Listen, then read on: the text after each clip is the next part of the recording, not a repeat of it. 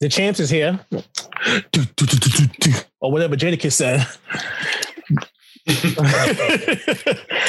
but like always, we are back. This is the Das Only podcast. We're back with episode either 28, 29, or 30. We'll figure it out. We'll figure it out. Y'all know it. You know, we're playing a game at this point. I'm your host, Ja. And once again, I am honored to be joined by my grimy crimies, my partners in pod, my cohorts, Mr. Oh my Josh. And the tagless, the incomparable, but always agitated. And extra agitated today, man, after that Celtics game last night. Extra but, agitated. Let's get right into it. Cardiac Kemba. Don't even give us no time. Don't give us no time. Ant want to talk about his Celtics taking another L they shouldn't take this season. A game, very winnable game. Felt like they let that one get away from them. That's like the story of the season, man. Our defense is absolutely dog shit. And to talk, touch on what Josh said, fucking Kemba Walker. Kemba, what like one for eleven? Yo, he made like one shot the whole night. If I'm not mistaken, missed the game winner. And he was the one to take the game winner. That's what I was confused about. But I'm not mad because that was his shot. It was and it was a scramble play. It wasn't like a designed Kemba Walker pick and roll. It was like they got the steal, pushed it down court. Yeah. Jaylen Brown should have took it all the way. Honestly, Jaylen Brown or Tatum. That's it. I think Brad Stevens should have called a timeout towards the end, the reset. I think if he did have one, but yeah, man, Kemba Walker out here playing absolutely abysmal uh, yesterday. Yo, why y'all just why y'all just come in here and talk about basketball off the back? Like y'all never ask me how I'm doing. Y'all never want to see. What if what if I had a bad week? You niggas just want to talk hoops. The we fuck? Talk, we we talk outside of this. We're, we're no, we friends. don't. But that's whatever, man. yo, yo, yo. Uh, my fault. All right, look, I pulled the ant. That was my fault. Look at Ant trying to answer with a cookie in his mouth. Finish your cookie first. I'm a little hungry. That's not the point. Let's get this shit rolling, man my Celtics ass. Fuck yeah. Is that that's your um, professional opinion? Fuck that's my, no, that's not my professional opinion. That was just uh, me talking out of anger, man. That's the Bushwick slipping out of you. Always agitated. Yeah, Always so I'm, yeah, I'm, I'm extremely agitated today because you you got the Nets. Y'all y'all have y'all ups and downs, but but more ups and downs. The niggas Knicks, are ups, niggas are ups and downs. They got three of the best scorers. the they got, they play no defense though. They ain't got no center. That's totally down. We're gonna Listen, talk about that. But you can win more. You could win more games being able to get buckets and not stop them than not stop them, but not be able to get them and stop them. So Nets is in a good spot, man. Listen, man, you're only saying that because they got KD. So that's biased off the rip. So and I was, about to, I was about to compliment the Knicks and you say, yeah, compliment us. Compliment us. Y'all do doing better than y'all usually do. Do it. Compliment us, please. I, Y'all are doing better than y'all usually do.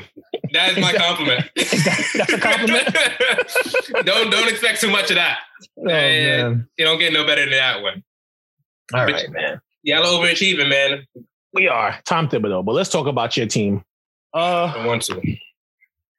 So the Celtics lost, but the bright side is on that loss, it was like a close game if a few of Kemba's shots that he usually makes goes down, because let's not act like he's not coming off of injury. Like he's mm-hmm. still like fresh off of an injury. Like if that was a week later, he hits a few of those shots and y'all win that game. So it's a we talking differently, but the brightest spot is and, the Celtics and Marcus Smart. If Marcus Smart finished the yeah, game, Marcus Smart also got hurt. Um, um, strained calf out um one to two weeks. If I if I read that correctly. So get well, Marcus Smart. Yeah, but I was going to say um, the Celtics have a lot to be happy about simply because every year Jaylen like Tatum Brown more than Tatum, but they're getting better every year, and they're both still relatively young. They're both um, in the East. Weirdly enough, the team best suited to defend LeBron, like on the perimeter, but you know they got enough Anthony Davis, so that's really what kills them. But the Celtics see, feel like a move away from being like true title contenders out east, even though they got to see the Nets. Look, speaking as a Celtics fan, man, I am not happy with the season. Like, yeah, Jaylen Brown's ascension has been great to see. You know, Tatum still getting better, becoming trying to get into that superstar status. I get that. But how many times I don't want this to be this team, son. That Josh, Josh is showing us Halle from the Chloe and Halle group titties. They're amazing. Her titties are tittying. that whole family looked good. They they they woke up one day and realized it was bad, huh? Right? Yo, yo, sorry, sorry. I just no, no, no. You ain't wrong. Bruh, that Chloe listen. Chloe was walking around in her drawers, sage and shit. I saw a sage in my house too, just because like, Facts. yeah, get these demons out of here, boo. the fuck these bad vibes. Vibe check. like, look look oh, at the man. media. We getting on Kyrie for saging, but here we are. Chloe saging. Kyrie don't look like that. That's a, yeah. We're not attracted to Kyrie. Yeah, man. You ain't seen her silhouette challenge? Oh my god. Man, listen, man. I seen it. I seen everything. I've seen all the content that woman has put out. Chloe pitching a no hitter. He's last week. it's just un, it's unbeatable. I thought right. we we got off. I forgot where we was at. We talk about basketball. I think. All right. Look, no, no, no. Something about this basketball thing, right? Um, the Celtics and Jaylen Brown. It's cool to see Jaylen Brown descend the way he is. It's cool mm. to see Tatum taking strides to get better as well. But we need something around those two. And I feel like everything around those two are not at the level they're supposed to be at. Yeah. Last year, Marcus Smart as a guard, you could only anchor the defense so much as a fucking point guard, shooting guard, yeah. whatever that whoever they throw him the guard. Everybody else has to show up. Kemba has to hit these shots. Like I know he's still coming off an injury, but we need those shots to fall at some point, sometime. Because you had the bubble, you had the short off season, and I know we didn't give you much time to recover, but those shots needed to be done. We have no bench. We got fucking Tristan Thompson and Jeff T. And that would be great. No, no, shut up. Tristan. Thompson. Shut up. He's been playing well for y'all all season. Shut up. Shut up. Shut no respectfully, of course. I'll shut up. 2015, I would have been ecstatic for it. Not in 2021. I'm not. I'm not here for it.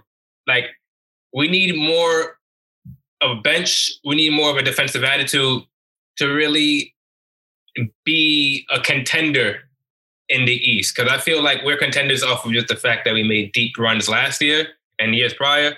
But I feel like out of the years, I feel like we are weakest this year. I don't, I don't, I don't feel it this year. You don't feel as confident. I don't feel as confident. I and, feel like, and and I'm, I want to say, I want to say this on wax to you. Um, mm-hmm. I want to apologize to you about saying Caris LeVert is better than Jaylen Brown in the past. I know I've said that to troll you a lot, but um, that was really that was an idiot in me. You know, um, Jaylen Brown is he's playing outstanding this year. So I just I just want to apologize on wax for you, bro. No apology accepted, my nigga. You feel me? You see how like you see how mature you could be when you get the greatest scorer of all time on your basketball team, and then this third best scorer of all time on your basketball team. Last year, Josh season. would never have said that shit. That's great. I'm just saying that. you see how mature you become. 2020 Josh would never. Remember, Josh with Theo Pinson on his team. I, don't, I don't know what you're talking about, man. Josh, I just said I never seen Tatum or Brown score 50. That's all. I seen all Tatum right. score 44 and like, yo, didn't he have like 30 something in 19 minutes the other day? Yeah. Jaylen Brown. Jaylen Brown's Brown. going crazy. So like we all over the place, but the Celtics are they're not where they want to be, but they're not far off from where they should be. Uh, who do you guys blame for them not being where they should be right now? I think there's one guy that should I'm, be blamed. Uh, I'm going to go with the head honcho in charge here, Mr. Danny Ainge. All of us Correct. got the same answer. That's the only answer. Who else? It's not Brad's fault. Like, I fuck with Brad Stevens. There's some things he could do better. Mm. But it's Danny Ainge. Give this man the personnel he need because we haven't had a center since fucking Kendrick Perkins. This man on ESPN as a personality now it's been almost 10 years of no center. And before people and say he was Al Horford, barely a center. Al Horford exactly. six eight. Before people say Al Horford, he was six. Al Horford was playing power forward on the Atlanta Hawks mm-hmm. for almost a goddamn whole decade before he came to Boston, and we forced him to guard tall niggas. Yeah, just go ahead, go Giannis. Go ahead, guard Embiid. Mm-hmm. He made it work, but he averaged like five rebounds a game. Nigga, Marcus Smart was our leader rebounder. So get a big man. So what you're saying is the Celtics need a big man. That's what I'm picking up from your rant about y'all need a big man. Does y'all need a big man? Y- yes, we need anybody over six ten. I don't care if you work in a supermarket, if you are aspiring basketball player anywhere. If you're over six ten, you're over seven feet. Actually, we're how we're, we're taking office, man. Don't y'all got that really tall guy at Tacko? Y'all got Tacko. Put Tacko in the game. I'll put him in. Seven six. something, my nigga, something. Because fucking Daniel Theis and Tristan Thompson is not doing it for me. All right, they're not. Daniel, that's not enough. No, not American History X. No, he's not doing it for me. Their tallest player is Jayson Tatum. Y'all think Chloe could score on Tristan Thompson in the post? She oh a big God. bitch. Oh my god. No? Chloe who? Khloe Kardashian. She big, big as hell. Um, off the championship pedigree that Tam- uh, Thompson fa- has, I'm gonna say no. It's OJ Simpson? You know, there's some athleticism in that body, bro. You already know she probably got an ill sky hook. Oh my goodness! Listen, don't disrespect my center like that. Only I can talk about him that way. All right. so saying, his girl bigger than him. in terms of, I'm not even asking. It's none of my business. Amazon. yeah, Josh, how you feel about the Celtics, man? Um. Okay, what I feel about the Celtics, I feel that they are missing that piece. And going back to Danny Ainge, um, he got too greedy. Could have got the center that they needed for Gordon Hayward and sign a trade, but he wanted um TJ Warren, TJ Warren, and um or Oladipo. Don't get too greedy. Get oh, Myles talking Turner. About, talking about Myles Turner, right? Yeah. Don't get greedy. Get Myles Turner, and he would have helped this team even more. Because now Daniel Theis is not gonna be overplaying. He's not supposed to be playing thirty something minutes a night. That's a twenty minute night. He's a good player, but that's twenty minutes a night. Yeah, like yeah. And it's just stuff like that. And Myles Turner stretches the floor too because he could shoot threes. So and I feel like that would have helped the team more. And Danny Ainge really. Kemba, had, if anybody, that would have helped. Danny Ainge is always looking to fleece somebody in the trade. Yes. And you're not gonna find a GM like Billy King. like that's that's not gonna happen anymore. If we continue with last night's games, I would say the best finish of the night had to be Portland versus Chicago. That game came down to the wire. Portland had to make a hell of a comeback to even have a chance to win it. And then Dame did Dame things at during Dame time, as we have come to know it. Mm-hmm. On a jump ball after a tie of, of after a jump ball on the right side of the court, Dame Lillard gets the ball, hits Lauri Markkanen with a step back patented Dame three, very similar to one he hit Paul George with to pack up Thunder that year. And he sent the Bulls home with another loss, another day of Zach, Zach LaVine's prime being wasted out there. Dame ended up ended the game with 44 points, nine assists, and eight made three pointers. So you know, another day at the office for that guy. Um, Dame is literally the only thing keeping Portland afloat. While whoa, whoa, whoa, whoa. CJ McCollum is having a fantastic. CJ broken leg or some shit like that. Like he's injured. No, I'm just saying before. Yeah, but I'm saying I said I said I said keeping them afloat. Like he's the reason why they have not died since CJ has left. So um Dame is doing Dame things. If they're if their Blazers had a better record, he would be in the MVP discussion. Something we won't touch on in a little while. But other than that, in Portland, there isn't much news. Melo will be number 11 on the all time scoring list in the next few weeks. My thing with Portland is I don't know what they did to receive this bad juju, but they always lose an important player whenever, like Nurkic again, injured. That has nothing to do with his leg. Injured his, he broke his right wrist, something like that. Yeah. And then CJ McCollum fractured his um his foot. Um Roddy Rodney Hood last year torn Achilles. It was like yeah. Anytime they get they gain an important player, they lose them eventually. Yeah. Maybe we should t- maybe we should take a look at their medical staff. That is true. Because it's, it's unfortunate. And then Robert Covington is looking like a waste of a trade yeah. that they did this offseason that a lot of people thought would have made a difference. Like, oh, yeah, he seemed like a piece that was missing. Guy that could, mm-hmm. you know, and he what um Rocco three seasons ago, two seasons ago, was in the running for defensive player of the year. It wasn't he first team all defense? Yeah. So uh, so that's another thing that's interesting to me. I don't know what's going on with him, but Portland has they have to do something to shake it up because you can't keep running it back. Be like, oh, but the injuries and whatnot. I know it's still early in the season, still well, four or five weeks into the season, but you can't keep running it back saying, oh, if we don't get injured, this will happen. It comes to a point, these guys are injury prone. You got to get rid of them. Yeah, I agree with you. The Blazers, this is the last time they could do this. Like, I think if they are to end the season with this team that they have, no moves made, and they're eliminated in the second round, like they usually are, mm-hmm. um, that GM can't come back. GM can't come back. Moves have to be made. Um, Damon CJ has been like rumored that that should be broken up for a few years now. I think this would be like people would say, well, CJ got hurt during the season and blah blah blah. I just think that we've seen the highest this is going to go. This doesn't get much higher. But what um, do you think makes them better? Um, they need to put uh, a, a legit two guard next to Dame. Not saying CJ's not, a, but I mean like a six six six seven. I play defense and I can hit some threes and to to make them like just I guess size wise a formidable team because this like when look at the backcourt small, mm-hmm. and then it's not like they have gigantic players everywhere else making up for it. You know, like so it's not. So I think they would they need to upgrade the CJ position, and maybe it's not for a two guard, just like another scorer who can balance the floor. Maybe all your scoring don't need to come from your backcourt. Maybe you need some front court scoring. Maybe, or maybe they go find Zach LaVine, who we were just talking about. They played him. I think Zach LaVine might be the guy. I don't I know. Got, I got a question for y'all. Questions is, I know he's I know he's undersized, but is Bradley Beal a trade option then?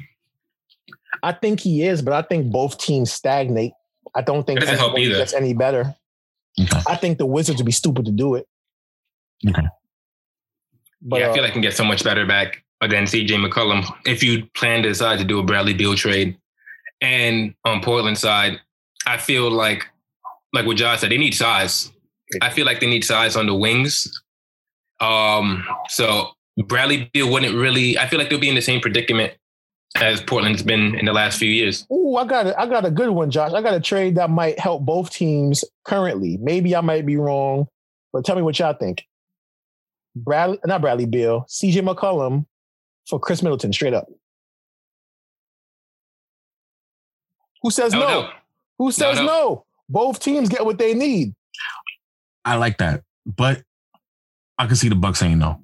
I could too for the defense. What they lose on defense. Defensive person, yeah, yeah, because they already lost a lot on defense. But and then you would have Jrue Holiday and like yeah, yeah, Jrue Holiday with that. Your backcourt small again. You know what I mean? Small backcourt, even though Jrue's a great defender. Um, I just think that they need the Bucks need more offensive creativity, and mm-hmm. the mm-hmm. Blazers need more perimeter defense. And both of those people would provide that for the other team. So I think that might be like I think that Portland might Portland might have to add add a little sauce to it, maybe throw in a throw Rodney Hood in over the top or something, somebody like that. One of those like I honestly think the Bucks need to add more for CJ. Um, do you? I don't. I don't. I think isn't. Let's let's let's let's do some. Um, let's hit the basketball reference streets. But I think that they're about the same age, right? I would think so. Um, I think they about the same age. Khris Middleton is 29. Let's see about CJ McCollum. CJ, I think he about the same because he was a four year he was a four year player too. CJ McCollum currently is 29. They're the same age. That same age? Work, same exact age. They're both 29, both um, in the prime of their careers. So I, I would say if I'm if I'm Portland, well, if I'm Milwaukee, I say I have a guy who plays all NBA level defense same offensive production as CJ McCollum. Like, if not more, he might add. No, CJ was balling this year, but they give you around the same production offensively. CJ is just more of a, a creator. And yeah, he didn't put the ball on the floor. Giannis needs creation. I think this this season and last season, has shown us that Giannis is more Shaq than he is LeBron. You know what I mean? And he needs someone to create easy baskets for him because yeah. eventually he gets every season we get to a point where Jan they just like he makes it easy to defend him. They build a wall, he can't shoot, he throwing up air balls, people leaving him wide open at three point line. It's so much that goes into why Giannis isn't working that I think a small tweak like CJ for Khris Middleton could open all of that up for him. I agree. I feel like Giannis never played with a perimeter threat that can create their own shot. Like you said, like Khris Middleton is the most ideal complementary player. You know, he's great in his own right, but he's more of a spot up three and D. He's been able to put the ball on the floor for like a little mid range pull up, but Giannis needs somebody to tr- draw space into that three point line, that perimeter. Like mm-hmm. you need, yeah, like you need somebody, and Khris Middleton can do that, but you can do that with one person. You need somebody who's able to. You have to throw two, sometimes hedge a screen, just free up the lanes and just free up that inside for Giannis to go crazy. Yeah, but, and I think that all the offense that CJ creates on the outside creates that space for Giannis. The the the ability to run pick and roll. You know what I mean? Like it just gives them so much more. I, I don't. I honestly don't understand why the Bucks don't run more Khris Middleton and Giannis pick and roll. It's always because me. Khris Middleton's inability to really dribble and put the ball on the floor. Yeah, I but feel at, at, at, least put the pressure on them with your two best players. You know what I mean? Like mm, put your two best players in an action together where the other team has to react to the fact that you have those two guys together. Like I feel like that. Like I feel a pick and roll with the CJ and Giannis or a Bradley Beal Giannis pick and roll will be completely, completely more devastating than yeah. Khris Middleton. I don't. I can't see Washington making that move for Khris Middleton. That's why I didn't even mention Bradley Beal. He probably is more ideal than CJ, but he is way less realistic because if you trade Khris Middleton for for Bradley Beal, first of all, Milwaukee has no other draft picks to offer. So that means that the teams would have to see them as almost even talents, which they're not. Then Khris Middleton's already on a max, a big deal. So it doesn't give him any flexibility there. And he's 29 years old. So it's like, I'm giving up the younger player. I'm getting an old, I'm getting overall, they just losing the trade. At no part of that trade would would Washington win. I understand. I feel like and ultimately you win with John Wall. My fault. Not yet. I was going to say Washington. I feel like the situation's getting to the point. I'm just throwing this out blindly. Like, yeah, uh, Bradley Beal's going to get so frustrated that it might come to the point where he don't he won't want to play for them. And I wouldn't be surprised if he sat out or held out, whatever the case may be. And Washington would have to trade him for not the ideal value that they'll get back. That's how I see the scenario playing out. I feel like it's going to end on bad terms, and Washington's not going to get of equal of equal value back, no matter what, for Bradley Beal. I don't so. I, like you. Usually, don't get equal when you trade in a star. You usually don't get equal value back. You usually get four quarters for a dollar, however you want to put the analogy. But I don't see Bradley Beal sitting out. I don't see that in his like personality. I see him much more telling them, yo, I've given y'all enough chances and time to do something. Like, can we make a move to get me out? Because he's wasting his prime. Yeah. His prime I, is being wasted. I feel like he he was at that point last season. But now this season, we're not even at halfway through, and you see the throwing the hands in the air, hands on your head, like not really trying. You know, after the loss, just really disengaged with not the team, but the franchise, like upper management of the team. So I feel like it's on a ticking time bomb with the Bradley Beal and Wizards, the Washington Wizards relationship. Like I, I, anybody can have a relationship turn sour, no matter oh, how professional you are. I think the relationship is soured, but I don't think that he would just stop playing. Cause like, like, like if I'm the Wizards, I'm like very similar to how I felt about the James Harden situation. It's like, I paid you. I gave you your money. Like different from James Harden situation, the Rockets put James Harden in a winning situation for the most part.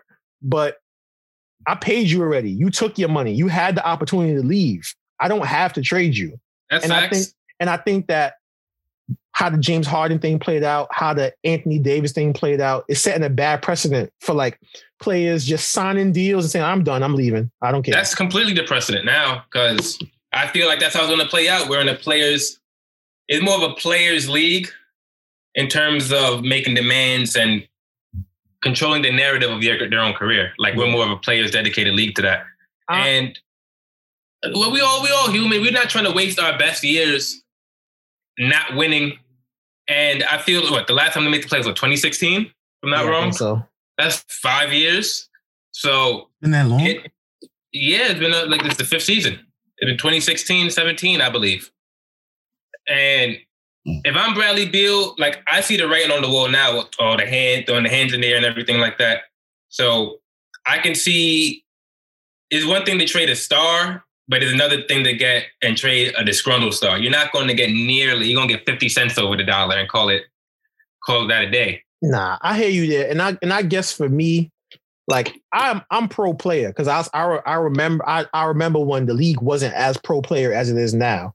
Yeah. But I do think that the pendulum has swung a little bit too much to the players. Like there, absolutely, there have been some egregious actions from some of these players. Like, so I think that well, this is like a, on a tangent. I think the next collective bargaining agreement is going to get really nasty. I think yeah. that I think we are probably in store for a for a lockout. A, a lockout for sure because if you're an owner, you feel like yo, I can't win. There's no winning as an owner no more. Like it's these players have all the power. Players who never won shit have all the power. Like imagine being held over the barrel by Bradley Beal. It's like, bro, what have you done that you can hold me over a barrel? Yeah, like, what have you done for us? Yeah, like, what have you done? Like, you ain't, you haven't done anything to be behaving in this way. And these teams just have to accept it now because everyone's so afraid to piss off their star players. And it's just a weird, it's it's a very It puts them in a slippery slope. Yes, very weird working dynamic. How many because bosses are, are afraid of their employees? But I feel like some of it is deserved because some of these front offices just make dumb moves. Oh yeah, for sure. Over for again. sure, for sure, for like, sure. Remember the Wizards not too long ago? They got rid of Oubre for um Trevor Ariza, just to let Trevor Ariza walk, and it was just like you giving away a young player for a guy you wanted to win now, but you didn't even try to make an effort on bringing him back. Yeah. Like no, like teams like the Wizards, the Suns, there's certain teams that you it's hard to feel bad for them because they've been inept for so long. But then you gotta just look like I understand. It's a business too, bro. Like I gave y'all y'all bread, I paid you your money, you took the money, and that, like it just sets a bad precedent. Like you already like know this. Milwaukee is shaking in their boots because they know Giannis could turn around next season and be like, I want to leave. They know it. Everyone know it. Yeah. Yeah. And guess what? The entire league would trade for him. Anybody. Like there'd be no team out on that deal. You know what I mean? So it just sets a really bad precedent. And Giannis was going to be like the owners or Adam Silver's debate when they come to the CBA. Like, well, Giannis signed back. All the stars aren't leaving. But it looks like even in Milwaukee, unless like they figure something out, maybe CJ McCollum, maybe it's something else, that they fix that team because they're heading in that direction once again of like another disgruntled star who keeps getting to a certain point and can get over the top. He's going to leave. But I don't know. I don't know what the, what the fix is. Um, yeah, I agree with you. What you mean though, like there's a difference between organizations and franchises being incompetent and just not winning. And I feel like to the players, it's all the same thing. Probably, but I think just like a, a, a, perfect example like society the players don't see any of that as their own fault you know what i mean like like i think westbrook looks at it as like we losing because of all of y'all not because of me. Yeah, you know what i'm saying? James harden too. James harden too. Like we losing because of y'all not because of me. They don't ever see what they could change in their own game or their own personality to help the team. When just look at the team. Yeah, and then the difference with like AD, he was put in a bad situation. It was like the the front office really didn't do you know, what they were supposed to do. And I don't, I don't, AD is the only one who comes to mind, but I feel you. Like, and even Devin Booker in Phoenix, you know, they was putting him in bad situations every year. Yeah, AD, Devin Booker, even like, and Bradley Beal does fall along that line of star player who just had a bad situation handed to him. So I do believe that he has deserved the right to want to leave and want to go, but but he's just, different from them in the case of he was the second guy. Yes they had the fact that they even had two guys, you know what I'm saying? Yeah. Was different. AD, like, yeah, DeMarcus Cousins eventually ended up being his second guy, but that wasn't a natural fit. You know what I mean? They mm-hmm. had to mm-hmm. figure that one out. Jrue Holiday, up and down injury wise, and like he's good, but is he a good enough number two to get you over the top? We'll find out. You know what I mean? Doesn't look that way currently. I don't even know if he's number two in Milwaukee. He's probably number This three. is what happens when you're loyal to a fault, though. That always comes back to my argument. Yeah. Dame, loyal to a fault. DeMarcus Cousins and Sacramento, loyal to a fault.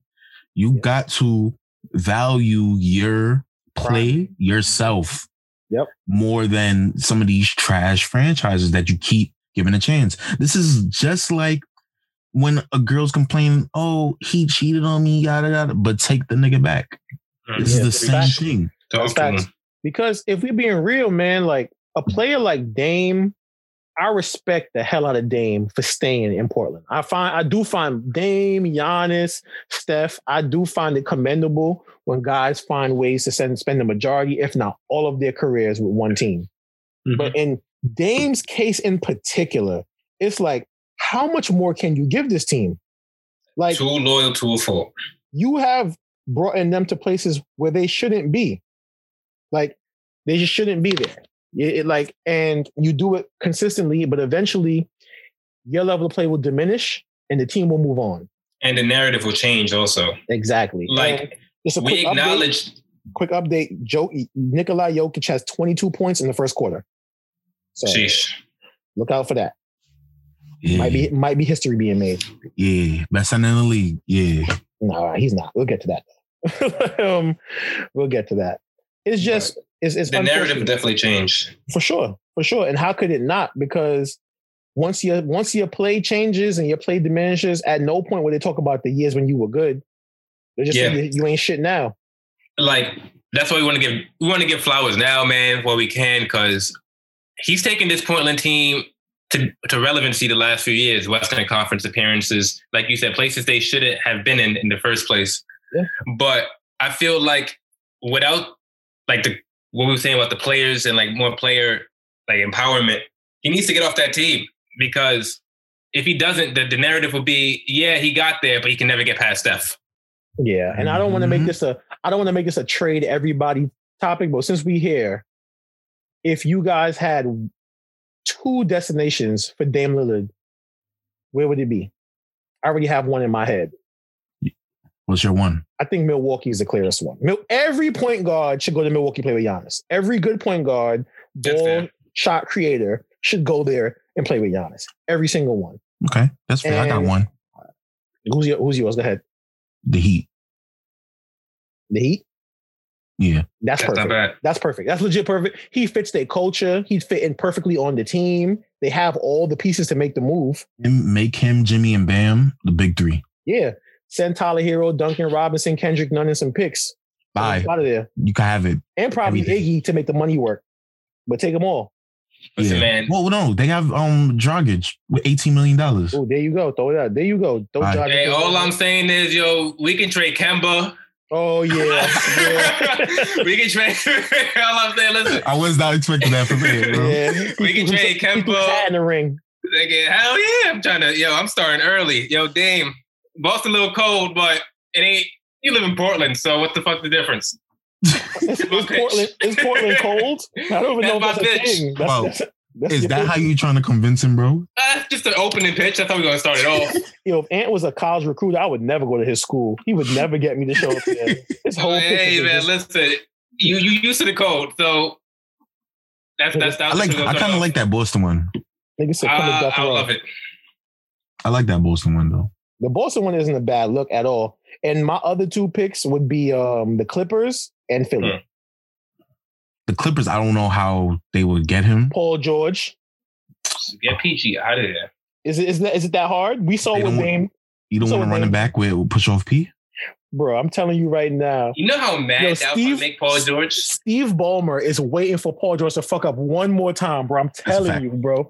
It takes I'm more. Telling you, um, one more playoffs for him to out of there, underperform. Out of there, bro. Then that man is definitely on his last write up. I'm yes. gonna say that right now. For real, like Ant was for nine months at work on his last. like, but he ain't uh, no lies, but this ain't about that right now. It's the new job. But no, for real, man. Um, I think Paul George is on his last legs out there. And Philly too, man. Philly, Philly want to get rid of Ben Simmons so bad. I know Dame is kind of long in the tooth at this point, but shit, he give you championship title hopes right now. You can like, pair Dame up with any of like Embiid, or Giannis, yeah, or Kawhi. Yeah, yeah. That's what he needs, honestly, because mm. I'm tired of seeing Dame really work his hardest Dame just had, to get punched by in Steph the playoffs. every time you see him. I'm but tired of it. Dame you is one of those guys who is he's he is a number one, but on a perfect situation, he'd be a num- overqualified number two. That's what he is. He's an overqualified number two. Like yeah. he can help you get to the playoffs over and over and do it in 50 like games. What AD? He's a one, but his team don't got a two or a three.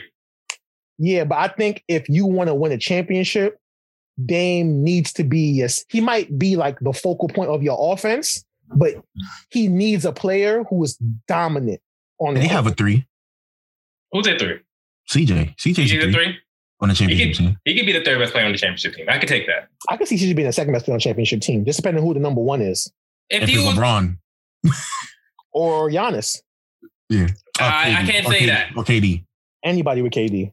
Because anybody can play with them niggas though. They so? can bring. They make threes, twos. So. As a two, what do you mean so? KD made Steph the ultimate one or two. That's how you know KD is the truth. He made the two-time unanimous MVP a two. And no well, I made Siakam look like a great number two. He did. That's what I'm saying. Like there's certain players that can bring, like they just raise that like the play of others. Which I guess you would want in a one. I guess that's what you would want in a one. But not everybody, KD, LeBron, Kawhi, Giannis out there. So with the ones like a Dame, you need a solid two. And Dame's and CJ is not a solid two. He's a fringe two to me. I think Dame is an overqualified two. I just think that he really is a two. He just is so good at basketball. He he has no problem playing the one, playing being a one. But he like if you put Dame with Anthony Davis in when he was in New Orleans, Dame is the leader of the team, but AD is the most talented player. You know what I mean? It's just like it's like it's like Nash and Amar'e kind of like Amar'e's a more talented player, but the leader, best best player on the team would have been Steve Nash. So like it's just Dame. I, I, hope Dame gets out of Portland, even though he I'm pretty sure he wants to stay. But let's move on because we could do fake trades all day. It's like my favorite game to play. the Suns beat the Mavs, the reeling Mavericks at this point, who have now lost five straight games. Um, Kristaps Porzingis missed another game. Um, Knicks, Knicks won that trade. Uh, Chris Paul, virtuoso point guard performance, 29 points, um, 12 assists, 16 points in the fourth quarter. Did everything the team needed to win. DeAndre Ayton, 18 points, 17 rebounds. Animal. Um, and the Mavs just look lost. They look lost. They look um, like a team who traded for a number two with bad knees. And I knew you had to throw that jab in there. Shit, I said what I said. it's the truth, man. It's the truth. Listen, I um I don't wish injury on no one. I don't wish that on anybody, but seven footers with knee injuries are never something that's a good good sign. Like yeah. you like I know Mark Cuban thought he saw Dirk in KP, but Dirk was like Dirk didn't get hurt often. You know what yeah, I mean? Dirk, Dirk didn't was, get hurt like that. Yeah. Dirk was very, very durable. KP has never played a whole season in his whole career. And that's a bad sign when you're not even 26 years old yet. So uh, the Mavs in a bad spot. And something seems off with the Mavs. I think Josh said it earlier. It just don't seem right in Dallas. And I'm thinking it's what happens with Rick Carlisle. Usually he's overstayed his welcome. It, it doesn't long because when I'm looking at it, the grand scheme of things, Luka is playing even better than he did last year, but mm-hmm. the team is just struggling to like get it together. I don't know if it's the COVID. I don't know how many players is out with COVID. Because to be fair, I haven't really watched any Mavericks games like that. So I don't know if they just missing like Josh Richardson and those guys and stuff like that. But you didn't have Josh Richardson last year. So I don't know. I don't. I just don't know what's what's up with them. Josh Richardson's back. He just came back, and he and he's been underperforming too. So it's just like, I don't know what it is. Is it? Do you think it's Luka? Do you think you think people are just like, uh, Luka just doing too much? A lot of people. I've heard like the. I've heard the new. um I guess thought process that Luka is just Harden that we like more, like empty stats, a lot of that kind of stuff. But Harden was an empty. He was winning. Yeah, exactly. I honestly Westbrook. Think, you mean? Well, the, the comparison I heard was Harden. That was the comparison I heard. But well, you're right. Harden was a winner. Westbrook more than Harden. I would just say that one, Luka's still really young. It's only year three. You know what I mean? Year three. Um, I think they have to put that team.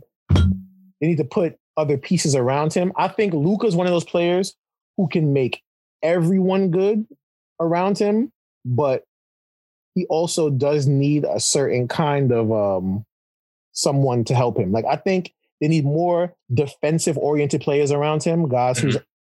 mindset is because he's going to create the offense. He's one of those guys. I'll create the offense. Don't worry about it. I'll get us to 100 and whatever we need a night. Um, with the Mavs, I don't. The Mavericks. Oh, miss, my bad. They're missing Seth Curry too. I know they added the college kid. Um, that's supposed to be like he hasn't been playing. Yeah, so they're missing Seth Curry, which means they're missing shooting. Tim Hardaway isn't as efficient as he was last year, which is not someone you don't really want to rely on on a consistent yeah. basis. Yeah, because uh, I feel like what you want from him is what Terrence Ross is as a player. He check. You know, yeah, he check player, which is uh, it's just something weird. It feels weird seeing them like this, and I, I just can't figure out what it is. I also think that they might need a good secondary ball handler, like a good. And that's one. why I wanted them to get Brogdon. Yeah, Brogdon would have been great. Yeah, that's another good like. We could keep. We could do the trade thing all day. We need to have like a trade episode. we just talk trades or something. Maybe there's trades to be made here too. Maybe their problem is the pressure. Everybody expected them to be like a top five seed, top four or five seed. Everybody had them projected, and then everybody five. expected Luka to be an MVP. Yeah, true. So I think it's just the pressure within himself, probably, yeah. and the team, because all these high expectations you hearing from from the Ringer to ESPN to Yahoo, all these places had the Mavs top five seed and Luka being top three in MVP, and it's just like, all right, Luka, you can have you can put up the numbers, but to be MVP, you have to affect winning. And but he my thing is, sorry for cutting you off. He's affected winning. We've seen him do it. So like my thing is, what has changed? You know what I'm saying? The last two years, he's a, like he's the pressure, man. Probably. I feel like it's the expectations, yeah, as well as yeah. as well as team stuff that he can't control because he's bowling and, and, like he's hooping. Yeah. But it's just the team coming around, probably like the short turnaround. That's losing was, That was going to be my next point. My next point was, I do think it was short turnaround. Remember, they played in the bubble. He got hurt in the bubble. They played in the bubble. He got hurt in the bubble like Ant Porzingis. Yeah, Porzingis got hurt in the bubble. He get hurt everywhere. He get hurt walking on the street. But th- then they have the short turnaround. Every player expected like a six month layoff between the season started. We all know Luka's never the best in shape guy since since since he's been looking like Play-Doh since day one. But they lost in the first round. Yeah, but if you but if you lose in the first round and you think, oh, I got X amount of months off to get my shit together, you might go somewhere, like, eat, sleep on the beach, have but sex with some girls. I understand that if you the Heat, they play in the finals. That's why I get why they're playing the way they played, and they've been hit by COVID, right? Excuse. I mean, I understand. Yeah. The Nuggets, kind of the same thing. Western Conference Finals. They started off slow. Now they're getting their stuff together. All right, I get the excuse. Oh, we're not even gonna touch the Lakers because LeBron is a different beast in himself. He always stay in shape, whatever. Um, what other team made it? Um, the Celtics, the Celtics are outperforming. They made it to the Eastern Conference Finals, and they were ready. So I can't really get on you for being a professional athlete saying, "Oh, but my thing is, you got eliminated in the first round." Excuse, you know. all those teams have a one-two punch, and Luka is the one-two punch. Mm-hmm, that's right. because Porzingis can't stay healthy enough to play and like gel with the team And every time he does, he gets injured when they need him the most. They lost Seth Curry from last year. They brought in Josh Richardson, so it kind of fucked up the mm-hmm. continuity. So Josh Richardson is not the shooter of Seth, Seth Curry's caliber. Yeah. So it's like it's kind of a downgrade shooting wise. Which messes up the space on the floor and everything. Like Josh said, you don't want to rely on a nigga like Tim Hardaway Jr. Yeah, you don't want to. You that, that's the fact. You don't want. You don't want to put money on that. So it's kind of just like the external team factors beyond Luka. So I wouldn't say you have to look at him. I I'm looking at either Rick Carlisle and upper management. I don't even think you can make this better though, because other than Porzingis, who probably doesn't have that much, he has trade value, but not as much as he did coming from New York. Who has trade value to get you something? Nothing. That's why I think they should flip Porzingis. Yeah. Well, but the thing is, who wants him? What what what's his value? Like Josh said, his value's not. Yeah, it's not the his, same. His value's not high, but there's always a team. There's always teams out there that's desperate for either some kind of talent. Hopefully, he can have a resurgent year. Teams banking on that. So you have to find a team willing to buy low. No, agreed. It's just the Mavs have to figure something out. Like I mm-hmm. said before, Mark Cuban isn't one to often change the head coach, but I think Rick Carlisle's time in Dallas might be up because mm. he's always been a, a coach known to like um be hard on his players, his young guys in particular, and I, I don't I don't see like the connection between him and Luka. Like I don't see that head coach superstar connection like you would like to see. And I do thoroughly believe that this might be the end of his tenure, and it might be time. You know, certain time in certain points, the shit just has went on too long. But uh, we kind of touched on Bradley Beal a little earlier, and I just want because like he's clearly the next superstar to be moved. So I was one. What what do you guys what do what do you guys see as the best and most valuable Bradley Beal trade scenarios? What about well, you? Bradley Beal's uh, trade scenarios? Yeah, like um, give me your top like the top two trades, two three trades, two to three trades that you would like to see Bradley Beal, where you like to see him end up, that would help both teams? Uh, first and foremost, I think the top team that should pull for Bradley Beal is the Denver Nuggets. I feel like that's the, like the obvious answer.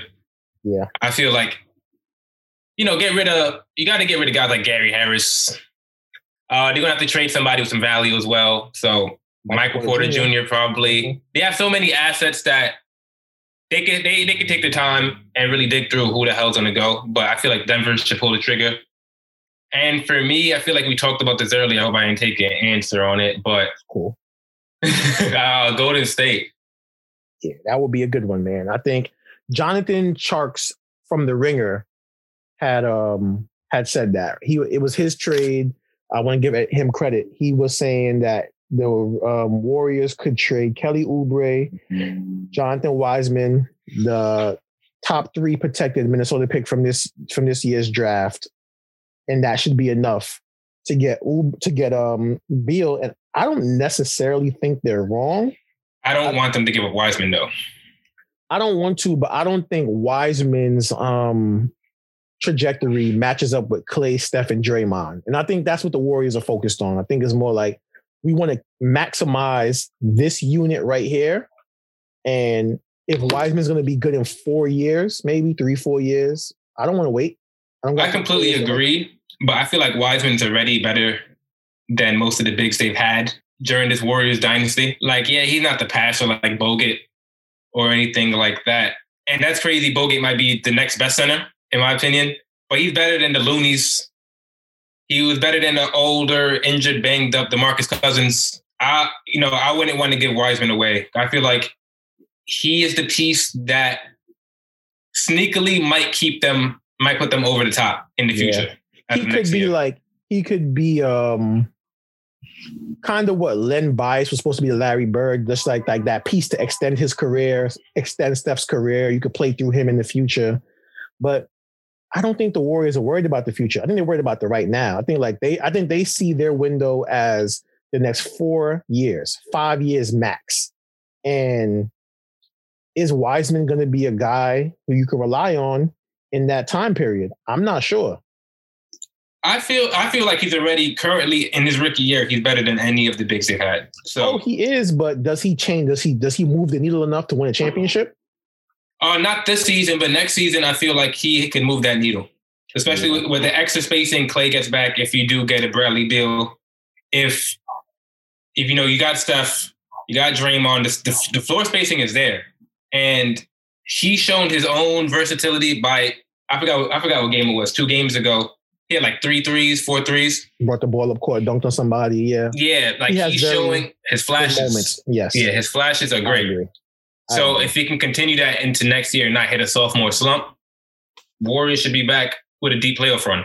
So to me, when I watch him play, he seems like a guy that you have to activate. Like he does not a self motivator. Like he needs Draymond yelling at him and shit like that. And I don't like that. I don't need guys who want to be mo- need to be motivated.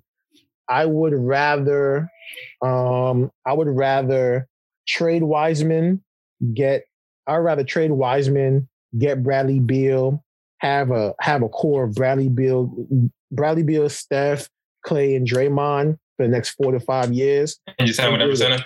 And if if I couldn't get Bradley Beal to go to the Warriors, I think the next best spot for him would be Philly. What about you, Josh? What do you think the best Bradley Beal trades are? Um, well, you know, Miami's always in the conversation. Um, the Warriors one, when you first mentioned it to me, I didn't know how to feel, but I, I kind of like it because it will piss the Laker fans off. I like pissing Laker fans off. Um,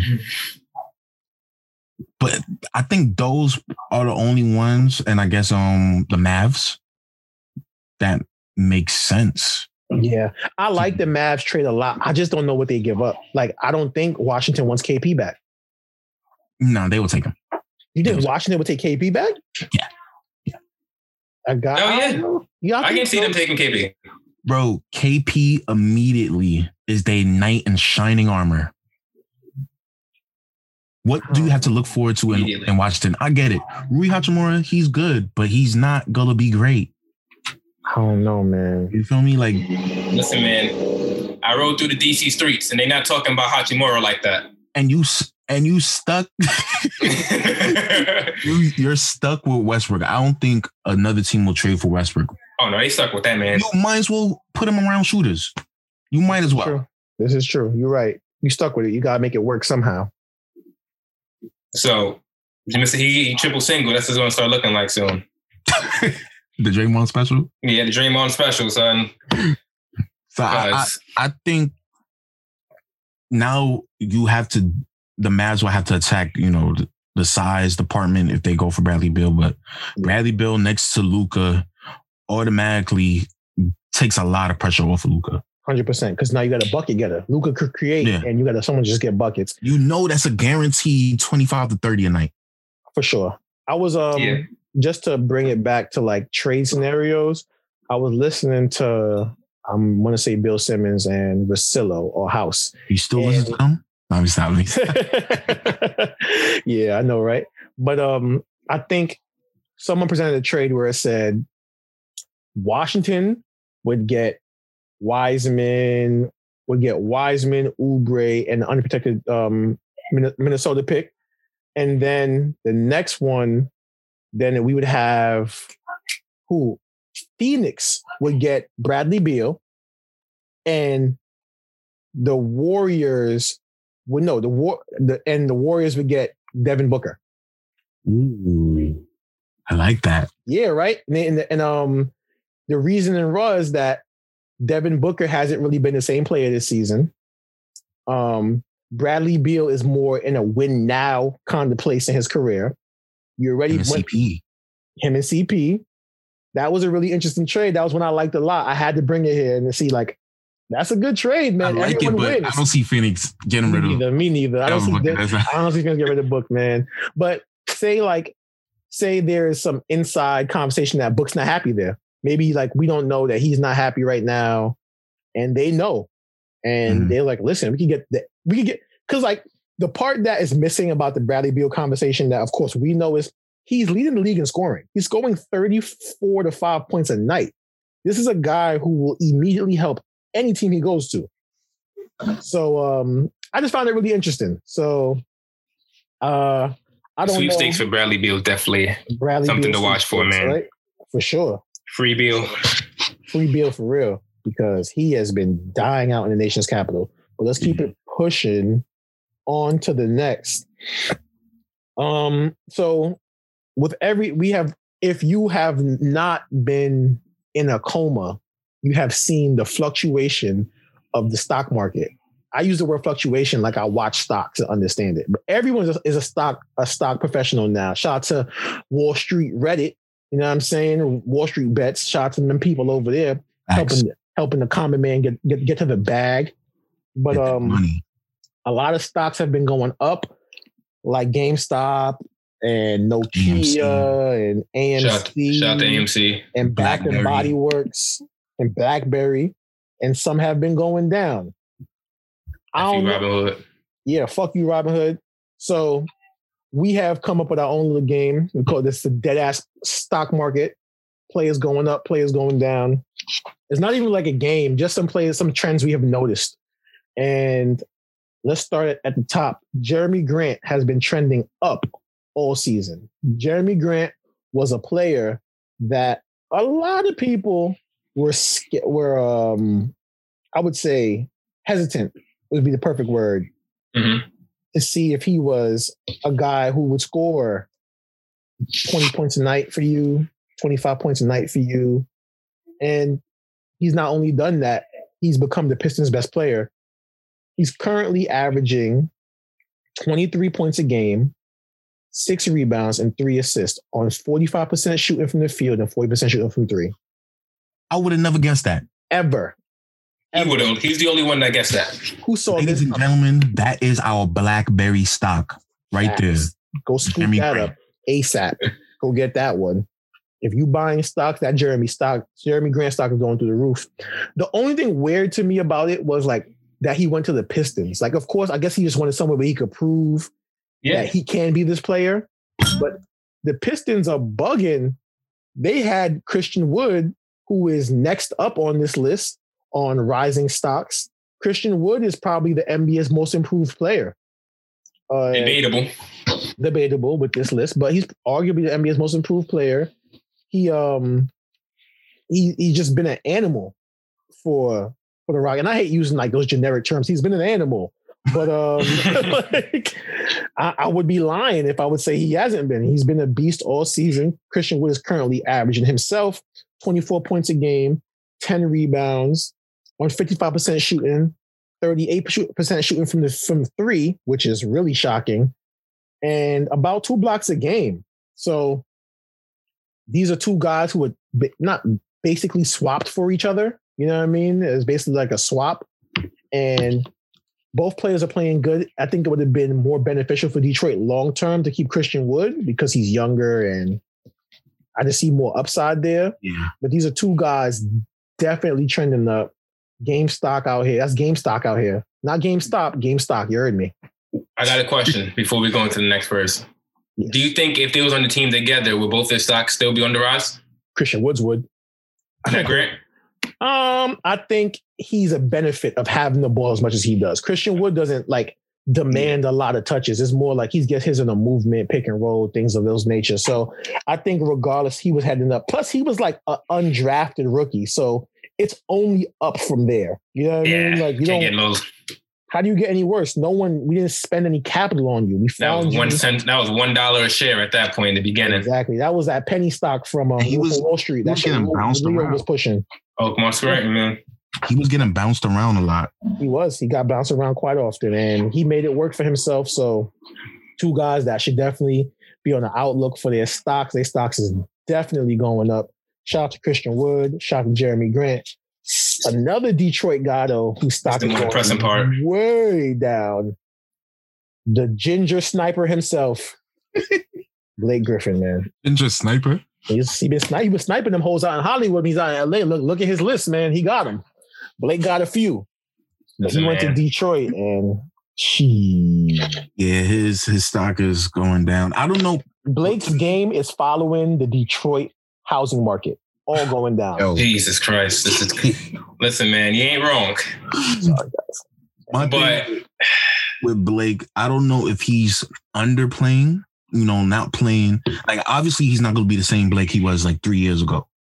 But I don't know if he's just not showing that much effort because it's Detroit and he wants to be out of there, or he's just as bad. Like I I can't tell. My my guess, man, my guess is he's on it. He's disinterested.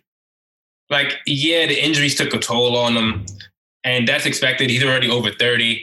So I get it. But being in Detroit doesn't make the situation any better. At like, all. I, I got to rehab. I'm already living in Detroit. I'm already in Detroit. I got to play these. I got to rehab, come play NBA basketball to get smoked majority of the time.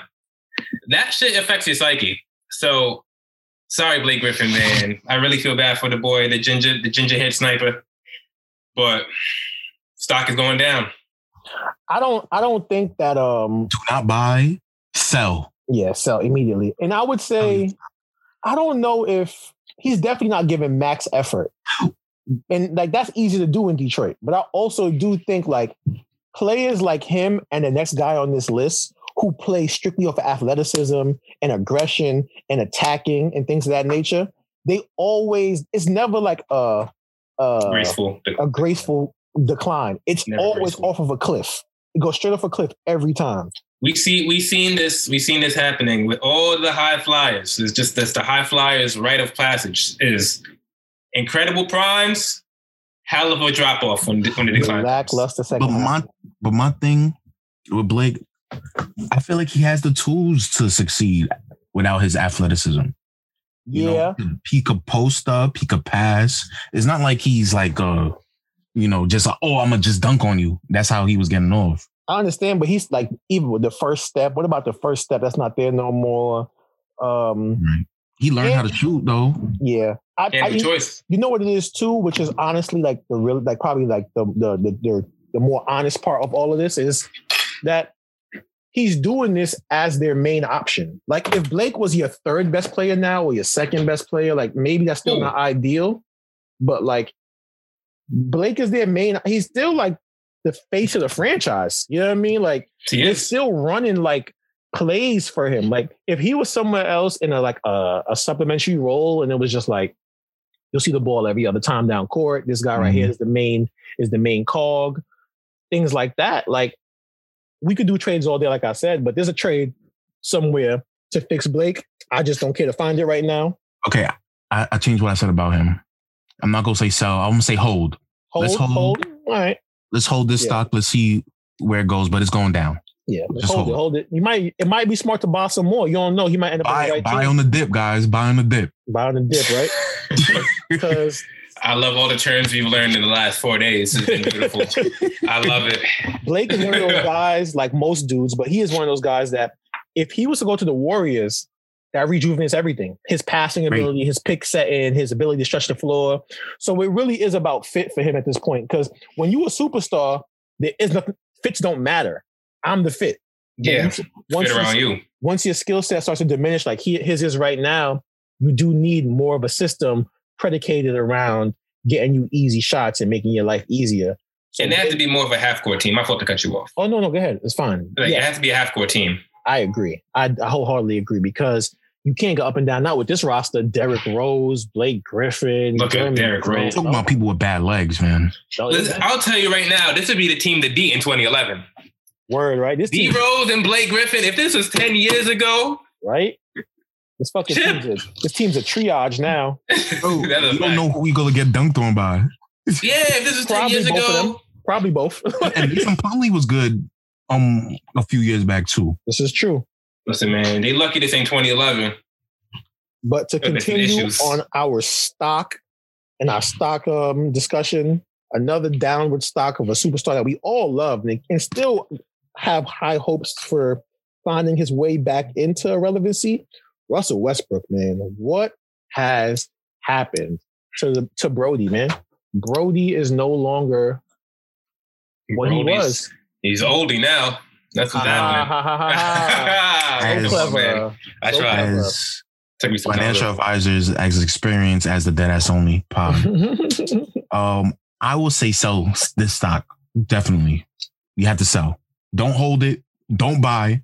Sell because it's not looking good. It's not. And very bad. What I wasn't aware of because I don't really like. I always see him on the ticker. Westbrook has had a lot of surgeries, like a lot of knee surgeries. I think yeah. he's on like he's had like four, maybe five surgeries on his knees at this point. Yeah, and I think is that is so much surgery that he had that now he's resting back to backs. Yeah, he wasn't resting back to backs before. Now he's starting to rest back to back to backs, and he has minute restrictions. Like when has Westbrook ever had a minute restriction? Right? That's because so, just that that style of play, like we said with Blake Griffin, man. Like I feel like if anybody is the walking definition of that high bang, running bang kind of style is Russell Westbrook like the last 10 years, the last decade. Russell Westbrook plays basketball like a running back plays bas- like plays football. Yeah, like no no care for his body. So it's kind of unfortunate that we're starting to see. Well, now it's clear as day, but we're starting to see the actual decline of Westbrook. So sell the stocks if you can, but I feel like he's going to enter those twilight years so if he gets on a different team, I forgot how many years he got left on his contract. But if there's any way he can escape Washington, buy the stock back. But until then, don't do it. Let go of that hope.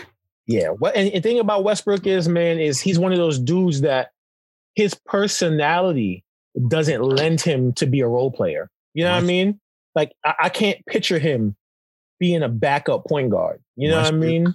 after this year has two more years left of 44 million. The oh my year God. after this. And then the year after that, the last year is 47 million. Oh my God. Bro, they, they got almost a hundred million dollars wrapped up in a guy who can't hit a three. And to me, the real like the real thing that made me notice that Westbrook um has been falling off is that his his his um free throw attempts. Like Russell Westbrook is one of those dudes that gets to the line. Like, if it's one thing he gonna do is get to the line. And if um mm-hmm. his last year he averaged seven um um trips to the to free throw line, and this year he's averaging five. So he's just moving back. Three. Um, free throw.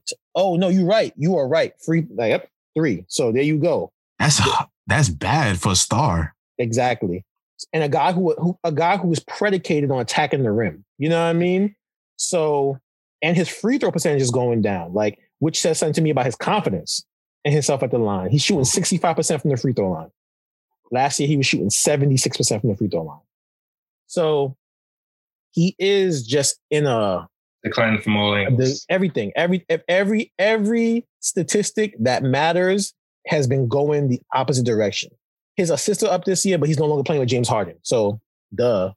like, but um, besides that, everything else is pretty much going the other direction. And I don't know. There is no fix for this. There is no team where he goes and he's the answer. And it's like, I think that we about to watch. Hopefully not, but this seems like Marbury, Marbury esque, Francis esque, Iverson esque. I can see him being the turn the turnover on him being quick. You know what I mean? Because I don't think Russell Westbrook made many um working friends during his time in the league. So I don't see too many people um don't ever burn any bridges, folks. Exactly. And I don't know, like like I said, I don't know. I haven't heard too many terrible stories, but from the perception, don't seem like somebody that um is gonna have a lot of people knocking at his door to come play a supplementary role Mm-hmm. Uh, another player on the upside might brighten and today. You touched on him earlier, Jaylen Brown. It's the real most improved. Jaylen Brown literally has gotten better every year of his NBA career. So this should be no surprise, but he's made like a leap this year. Last uh-huh. year he was averaging 20 points a game. Yeah. This year he's averaging 27 points a game. Like that's a lot of point. Like it seems seven points seems like not that much to the casual fan, but a seven point jump in your scoring performance is amazing. Now, as financial advisors, the experts that we are, this is what you call the GME. This is the GameStop. Yeah, it's that GameStop right stock. There. This is it. This is it right here. Jaylen Brown, he is it. This is that it's, buy, buy and hold the line. Buy and hold the line. Hold it down. This is for Sparta. This is what we doing with Jaylen Brown. Because I tell you, because he's only 24. So it does not would not surprise me if he made another jump next year. Mm-hmm. And if he does, the Celtics would have the two best young perimeter players for the next decade, like together. Like yeah. it's hard to argue that. So Jaylen Brown stock all the way up. Buy, buy, buy, buy, buy, and hold. He's shooting on 53% from the field and over 40 from the three. So get on that. that. He ain't 50, 40, 90 because the free throw still need some work, but put up on that Jaylen Brown stock, man. That could be fixed. Yeah. Yeah.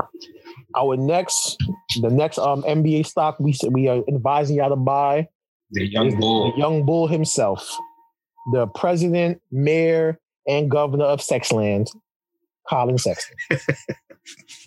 yeah. Come on, um, man. What could you say? He beat the Nets by himself. I don't care what nobody say. That is true. He turned to Michael Jordan. okay, not by himself because Jarrett Allen was very. Uh, uh, uh, uh, I, no, no, I, I, he helped. Josh, he helped. We not here for the truth. We are here for narratives. but I, w- I will say this: this stock right here. If you didn't buy the stock when he when they beat the Nets back to back, you missed out on your big payday. You missed out. You missed out. You missed, you missed out. out. on your big payday. Stock went way up. You you're not you didn't get your profit. Now you're paying three to four hundred dollars for a stock for him. Yeah. Robinhood done said, "Fuck y'all, we never let's buy it no more." You know how they doing? yeah, that's, they close it down. That sex, that sex land no more. Uh, see, we need to work on the name, but the sex land stock. Yeah, y'all, y'all not fucking with sex land. That's a fire nickname. I like that's that. That's a disgusting one. name. Sex land. Sex land is disgusting. Abbreviations Great, for for this stock is is sex. Mm, come on, you don't want to buy the stock and say sex. Grow up, Ant. I'm good on the sex stock but I'm good on the sex stock. I, I, did hear, I, I, have heard that your sex stock is falling. Streets are saying. yeah, what you mean by that? Yo, fuck saying, the streets. I may have gotten a DM from a girl from Bushwick who had not favorable things to say about you, bro. You know, hoes be lying, man. But it ain't about me right now. That's every nigga answer. Hoes be lying, man. He, he, don't know the girl. He don't, he don't know what she said. That bitch is lying. Hoes, right? Just categorizing. Yeah, man. So yeah, if you ain't yeah, buy that, sex land, if you ain't buy that sex land, that Collin Sexton stock, man, it's too late. But you still might have a chance to get on this bandwagon. It's been empty for like the last 30 years, people jumping back on it. New York Knicks, RJ Barrett, that RJ Barrett stock going through the roof, y'all. It really is. It really is. The streets didn't like RJ last year. Said that he wasn't one of the best rookies in the league. He didn't make no, he didn't make first team all rookie or second team all rookie. Tragic. Tragic. But now. this year, my boy then jumped up on every stat. He's went up from 14 points a game to 18 points a game. Free throw percentage is up from 61% to 75%. He, his free throw attempts are up. His field goal percentage is up. His three point percentage is actually huh? down. No, actually okay. down. Three point percentage down. But he start he, he did start the year really cold from three. I would say that over the last like I would say 11 games, he's been shooting a lot better from three. But he is shooting uh, currently 29% from three. So that's not good. This but stock right here. Stock is going up, y'all. This stock is still a fair price. So you mm-hmm. could get this stock. It's rising. This is this stock is gonna keep rising, guys. I would suggest you buy now and hold. Yo, buy as many as you can and hold. Josh got that Jordan Belfort voice, that um, that um Wolf of Wall Street shit. You make me want to spend money I shouldn't spend, bro. We're doing this grand Oakmont shit for real. oh god. that movie makes me make me want to do cocaine and make money. shit, man. I'm not fucking leaving. Facts. That's what the nigga at Robinhood said. That's what they tried to throw his ass out. not fucking leaving. Nigga had him on CNN. Oh man, and fucking shout out to um, what's the dude from Barstool? That white guy Dave Portnoy. He been going on every news program and verbally assaulting that guy, bro. He hates the guy from um, Robinhood. He's been attacking him every day. Vlad, whatever your last name is, we on to you, nigga. you mean Dave Portnoy? Oh, Vlad. You mean From who? From Vlad TV or the dude from nah, Not a nigga oh, that owns Robinhood. His first oh, name Vlad. Vlad too. Yeah, we on Vlad him. Sutton. Whatever your we name is, we, we on, on you. We on him. I'm about to send the Goonie Goons on him. Kodak got home. Sniper Gang coming for him. Um, and finally, a stock that breaks my heart to say is fallen because this is one of New York's finest. Our last great New York City point guard, Kemba Walker.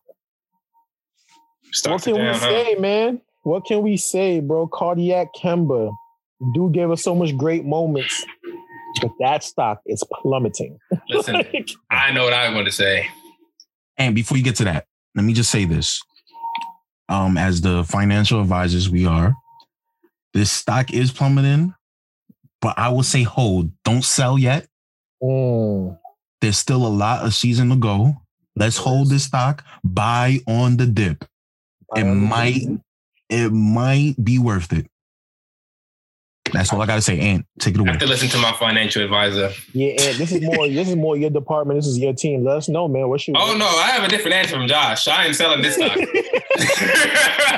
am out of here. I am oh, out. Listen, Dame, it, it's cold in Boston, but we got chips. I'm still in my recruitment. Listen, it's cold. He's we still got trying to get Dame. listen, I'm selling the Kemba stock, son. I was telling my guys earlier, they, they dropped the same play where he shoots from the wing off the screen and he never hits it. He hits the back iron every, every time. time. I'm gonna put the video on the page so you can see it. It's the same play over and over again.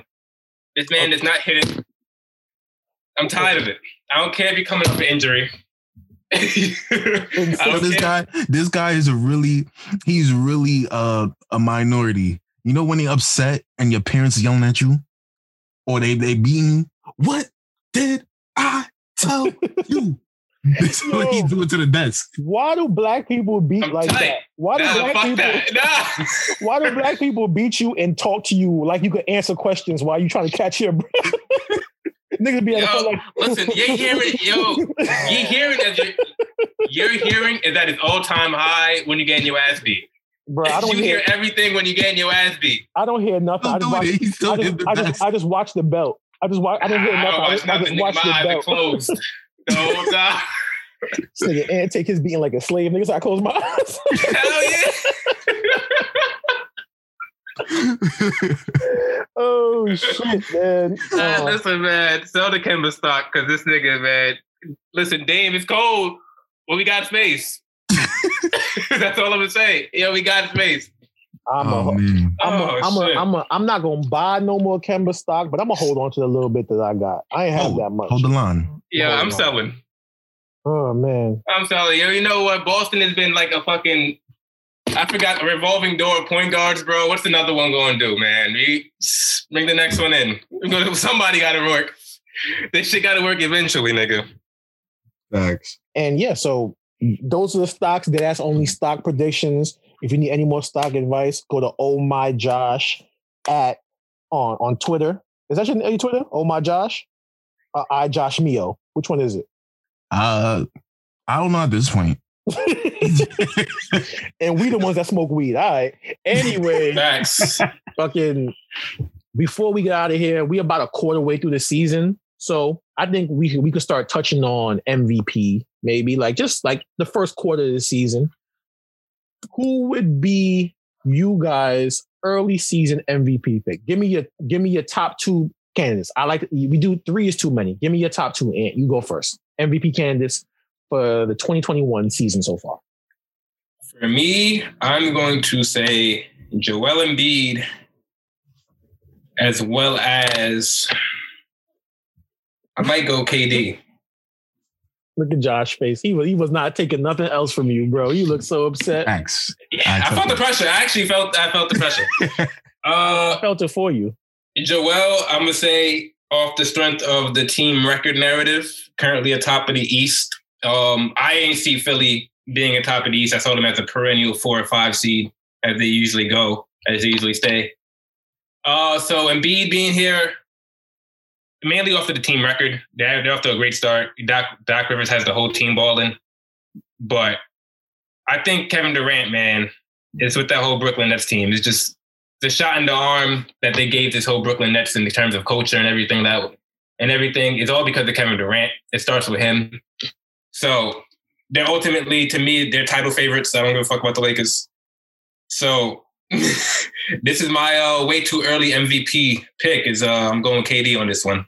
I feel like as the season goes on, he'll show to, it. To just give you a little more, um, I guess, reason why your KD pick is looking good his numbers are almost identical to his MVP season. Like almost, he's almost putting up the same exact number. I think MVP, yeah, he's averaging 32 a game. Right now, he's averaging 30. Yeah. So he's right there. And it's like, we all know MVP is usually a narrative based award. And him coming off the ACL and the Achilles and looking like this, like, there's no better storyline. Not this, there actually is better ones, but this is one of the better storylines for MVP. I think the only thing that hinders his MVP is the fact that James Harden and Kyrie Irving are his teammates. Yes. And yeah. he, he will be splitting MVP votes with um James Harden for the rest of his, for the rest of the time they're together. But honestly, James Harden seems like he's kind of slipped into a subsidiary role in a comfortable way. Like he's still getting his numbers, triple doubles and shit, but we clearly know that it's yeah. KD's ball. You know what I mean? When when it comes down to it, which is a, a good feeling. So, Josh, what about you? I know you know, you know, I got I KD. That's my first choice, KD. I want to see an MVP in Brooklyn. I want to see an MVP with the Nets. I, I never thought I was see one in my life, so you know, I got to go with that. And this is KD's only year because only because of the narrative base, like you said, he's coming back from Achilles. I think this is the only year for him to win it. Yeah. Any year after this is not happening. Yeah, especially once they start getting like a chemistry going and that yeah. starts to be what it's so I think, for the future yeah, I think he, it's still a possibility of him winning it this year, even though Harden and Kyrie kind of take away from it. But Kyrie also adds to the narrative. He was gone for two weeks. I don't know if he's gonna do it again. James Harden is James Harden. You know, some stuff can happen. So hopefully, you know, he wins the MVP. That's my guy. That's the number one pick I got. But other than that, I'm gonna go for the little the the the kid wonder, Donovan Mitchell, the number one kid seed. Wonder. That is true, man. He's the number one seed. Number one team um, in the NBA. Number one team in the NBA. 11 game winning streak. 11. They're losing right now to the Nuggets, but um, I feel like he should be talked about a lot more. And even though, yes, he's not putting up MVP numbers, he's averaging 23, four and five. It's not like, wow, like that's MVP, but I feel like he's the best player on the team, best record let's go back to that standard. Westbrook kind of had us in a little, you know, debacle. Then they gave it to Giannis, but Donovan Mitchell deserves to be in these conversations. He do. I think just because, like we talked about oh, Jamal Murray a little earlier, like they both had similar performances in the bubble, and Donovan Mitchell has like kept that level of play. Of course, he's not averaging 34 points a game, but he has not regressed. He looks like a a more confident and dependable player this season. Mm-hmm. So I can see how Mitchell being a second pick. Me personally, I'm just gonna play devil's advocate because I don't want to disagree with you guys. Even though my my my my preferred pick would be Joel Embiid, and so that that would be my number one. Just to be honest, my number two though is Jokic. Like, and which I think is really interesting. Just the fact that Jokic a lot, yeah. Two two centers are at the top of the MVP discussion, arguably. And like, when's the last time we said that? Two centers. 90s? Exactly. Yeah. You know what I mean? rebirth of this the center position, man. So that's really interesting right there alone. Um, Jokic, his the they didn't put any better pieces around him. He just got better. You know what I mean? So that's why he's my like that's why he's so high up for me. He just he's gotten better at everything too. He's even like he's top 10 in the league in steals now. He's getting two steals a night. So I think that just his the uniqueness of both their games, Embiid and and um Jokic, is what helps like propel them and like it really makes them like fun players to, to root for. But Jokic is literally a one in a kind. We've never, ever, ever seen anything like this. Like he's running point from the center, but still being the center. Like yeah, it is um he's a one of one. We've never seen a, a center lead the league in assists since Wilt Chamberlain. You know what I mean? Like so things like I know Harden just passed him, but I still think it's very easy, like winnable for him to take that title home, assist leader. So Yeah, yeah. I just, I, but right now it's Embiid. Like he gives you that classic big man feel. Like, of course, he shoots threes, but like he's going to abuse everybody in the paint. He's bigger than everybody. He's stronger than everybody. And he did what we all been asking for him. Came into the season in amazing shape. Yep. And has been dominating. Like, like he don't even you. seem like that same player no more. Ja, I told you. You did call it. You called it. You I called it in, the, in more than Ben Simmons. You called, yeah, you called it. Yeah, you did. I was thinking about the whole other conversation, but yeah, you're right. You did say that. Like he is. Um, I trust him more than Ben Simmons when he's right. I just think that Ben Simmons gives effort more. more he, he used to give effort more often, but right now, if Embiid is giving this level of effort, like I could only imagine if he had like a perimeter scorer next to him, like what they would be doing. This would be unstoppable. He's the most expecting Ant's doppelganger. Right oh, now? um, um, market. Uh, you mean market brand? Um, J Cole, Tobias Harris. You mean um, this nigga? you mean the the the generic brand J Cole? If he's market brand or generic brand J Cole, what is Ant? Ant's the poor man's. Yo, I am a free give, a free giveaway at this point. Nigga. Fucking merch. Talk about talk about NBA players and stuff. nigga, I am the penny and over the dollar, nigga. And security for the J Cole lookalike building. That's all he is. He's just he's just nigga just watching though. I'm like, come on, guys. Light skin, no. bushy eyebrows. You good? Come on, John. That's my picker now, man. Um, Joel Embiid, but I have Nikola Jokic a close second.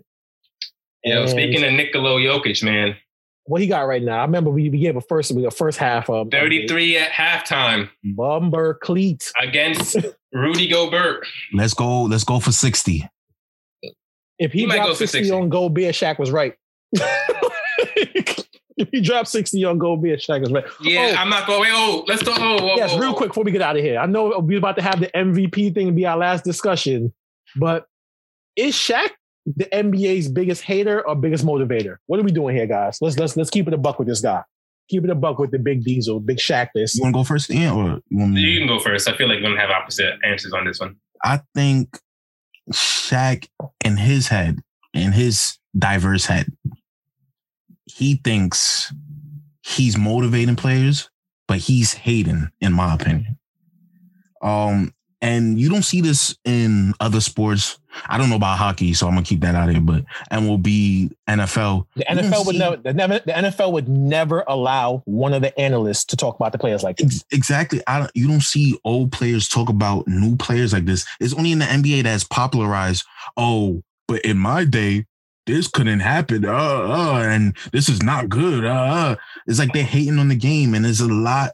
Him, Chuck, and there's other players that come out talk about um Steph and LeBron and all that.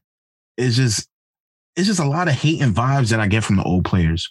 You know what's funny about that though? I don't see Chuck as a hater. I just see Chuck as someone who speaks his mind. Shaq goes out his way to hate. I just like, I just put Chuck in there because he said some dumb stuff. Yeah, he said some he said some dumb stuff sometimes, but I'm just saying like, and then I'll let you go, Ant. But um, I can't.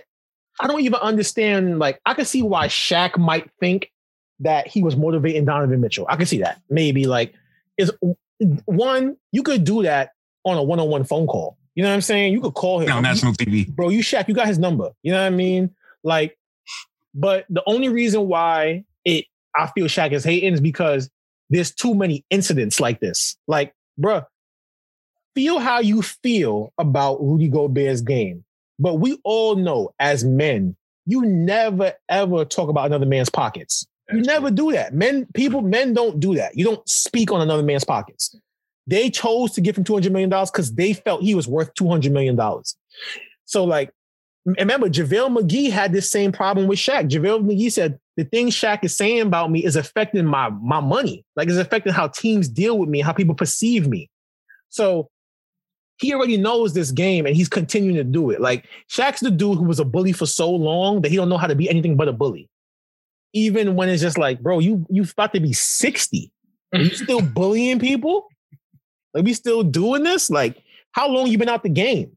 You know what I mean? Like, you Shaq, what more do you but I also feel like Shaq's an egomaniac and he never wants to be forgotten about. So he feels like if I keep interjecting myself in these young guys' careers, they'll never stop talking about me. And that's corny because you're Shaq. You know what I'm saying? Like you go by one name. No, you don't need to prove nothing no more. Like no one has to say your last name, but we know who you're talking about. and you go out your way to like be like this this um this this this guy who's shitting on younger guys, and it's, it's in poor taste. So I will say Shaq's a hater. And we came to you. Uh, we, came, to the agitated one to speak about some agitated shit. Come on, dog. As one agitator resonating with another agitator. he's, he's he's motivating in my in my okay. the way I see it. The way I see it, he motivating. And now I ain't that is how light skinned niggas motivate. Light skinned niggas motivate through hate. I feel you, son. So it's like I see how whoa, you feel that. Whoa, whoa, whoa, whoa, whoa! First off, first off, it's debatable that I'm light skinned. Second, what? Nigga, you like a ice? You look like a like a caramel iced coffee. Fuck are you talking? About? Nigga said I'm debatable. Yo, bro, listen, man, that's not the conversation. like right a now. mocha frat. Instead of mocha. Yo, Shaq, man, this, I feel like he's trying to motivate these guys. It's just not in the way that is digestible. I feel like you could have got away with some shit like that when it, when you was playing. You know, oh, cause I'm just looking at it from the perception of an old head. Like like you said, Shaq almost 60. And he played 30 years ago. And with Gobert, you're not supposed to count your pockets and everything. Don't ever count another man's pockets. We all know that rule. But I feel like he still has some of that player ego that he carries with him, like as you said. With Gobert, that's strictly hate over the fact that they play the same position. Yeah. But I feel with guys like Donovan Mitchell, because he did say like he wants to see him succeed. He still he wants to see him do great. But it's the way you do it. You're not supposed to do it in the post game interview. Man just played a full professional game of basketball. That's not had a great game at that. Had a yeah, like, 36, 36. Yeah, that's not the time or place. Like I understand you always want to push somebody to be better. And for me, like you always come across those guys who are straight to the point, straight through through. They, they don't give a fuck how they take how they say it. But I think he's a motivator. Shaq won what four rings. I don't want to be that guy, but a winner knows what it what it takes to win. I don't want to hear that shit. I know you don't. but they, that's how I look at it. I'm like, like yeah, this old nigga hating, but it's coming from a place where he's trying to motivate. And just because he can't get that message off in a way that's digestible, I know what the intent is. What do you think Shaq would have said to any player who said that to him during his playing career at that moment? Because let's let's also give Don Mitchell credit for handling that like a professional. Shaq would have said, "Kiss my ass," you know. F you. He would have tried to fight him. He was like, "Yo, I'm coming up there. I'm gonna punch you in your face." That's what would have happened. Honestly, I think that's what Shaq, that's what that's what Shaq wants. He wants yes. that kind of he wants that rebuttal. Yes, he liked. He thought that he was going to play the villain this year because of how like the guys in Brooklyn have kind of reacted to him and how other people speak about the Rudy Gobert thing. He understand that he's Shaq is trolling. More Shaq, yeah, Shaq is a he's him and Chuck trolling. are the biggest trolls. But I don't even think I think Chuck is just stupid. I don't think Chuck is trolling. I think Chuck nah, believes Chuck, Chuck do Chuck, they they both are great. When you're that great at shit talking, I feel like the top shit talkers of you never lose that ability ever. That's just something that you're born with. That's a personality trait. And Shaq like, is also hating because he's number two on that show. That's his problem. Shaq don't like being number two, and he's number two on that show. And, and he's trying to find ways to be number one and become controversial. Especially with the Don- Donovan Mitchell thing, you saw when he said right before he said he was like, "I wanted to see what you say about this, so I'm gonna say it to your face." Mm-hmm. And then you saw him like kind of hold like a laugh or something. He's like, He's like, oh, that's it? Okay. All right. The thing is, is like, all right, this is like some therapy shit. But honestly, bro, when you criticizing somebody, especially publicly, you're supposed to lead with love. That's how I look at it. Like, you don't come out and be like, yo, I think you're trash, bro. I always thought you was trash. I want to see how you come on, get the fuck out of here. Like, you know what I'm saying? Like, it, it, it just ain't the way to go about being an OG. You know what I'm saying? Like, you Shaq, what? You have nothing else to prove, bro. Like, like you you you made the big man extinct. They are they just started coming back. They just are turning back around because of you, bro. Like your your your your legacy is solidified. Like there's other ways to motivate the young guys. That's just how I look at it. That's true. But like I said, like you only know you can't teach an old dog new tricks. Like true. if, if that's how the nigga knows how to motivate, then there is nothing that he that, that nobody can do to change that way of his motivation. You just gotta see it, react to it, and take it as is. Like kudos to Donovan Mitchell to not wilding out on the post game interview on live television. Because yeah, your adrenaline's still pumping. Yeah, that's, that's what, what he wanted. wanted. He wanted the viral moment. That's what it is. And like, and I think that's corny because you selling you selling out these young boys for you to have a moment. Like, that's true. It's never gonna matter, bro. That we're not gonna give a fuck about that moment. You know what I'm saying? Like, what, what's the worst he could have said to you? You're Shaq. There's nothing he can say to you to make you feel like he has the one up in this conversation. You're Shaq. There is not much players above you ever. So it was just like, I don't know, man. It's just a way to deliver things. But with that said, guys, this has been the Deadass Only podcast. We are coming to the end of the show. We appreciate y'all. We appreciate the guys who join us. Appreciate everybody who shares, everybody who's telling a friend to tell a friend. This shit ain't gonna grow if y'all don't help it grow. And we appreciate y'all. We see, we watch the where all the love is coming from. Shout out to the people in the South who listen to us. People in Washington. I even know we had people in Washington listening to us. Shout out to y'all, man. Shout out to everybody who's um supporting the show. Every um, country, too. Every country word. We got countries. I ain't trying to brag. Josh brought it up. I done seen Australia on the board, but that's just me. um, I'm your host, Ja. This has been episode 28, 29, or 30 of Dad's Only Podcast. Um, once again, I was joined by my grimy crimies, my partners in pod, my cohorts, Mr. Oh my Josh. And the tagless, the incomparable, but always agitated.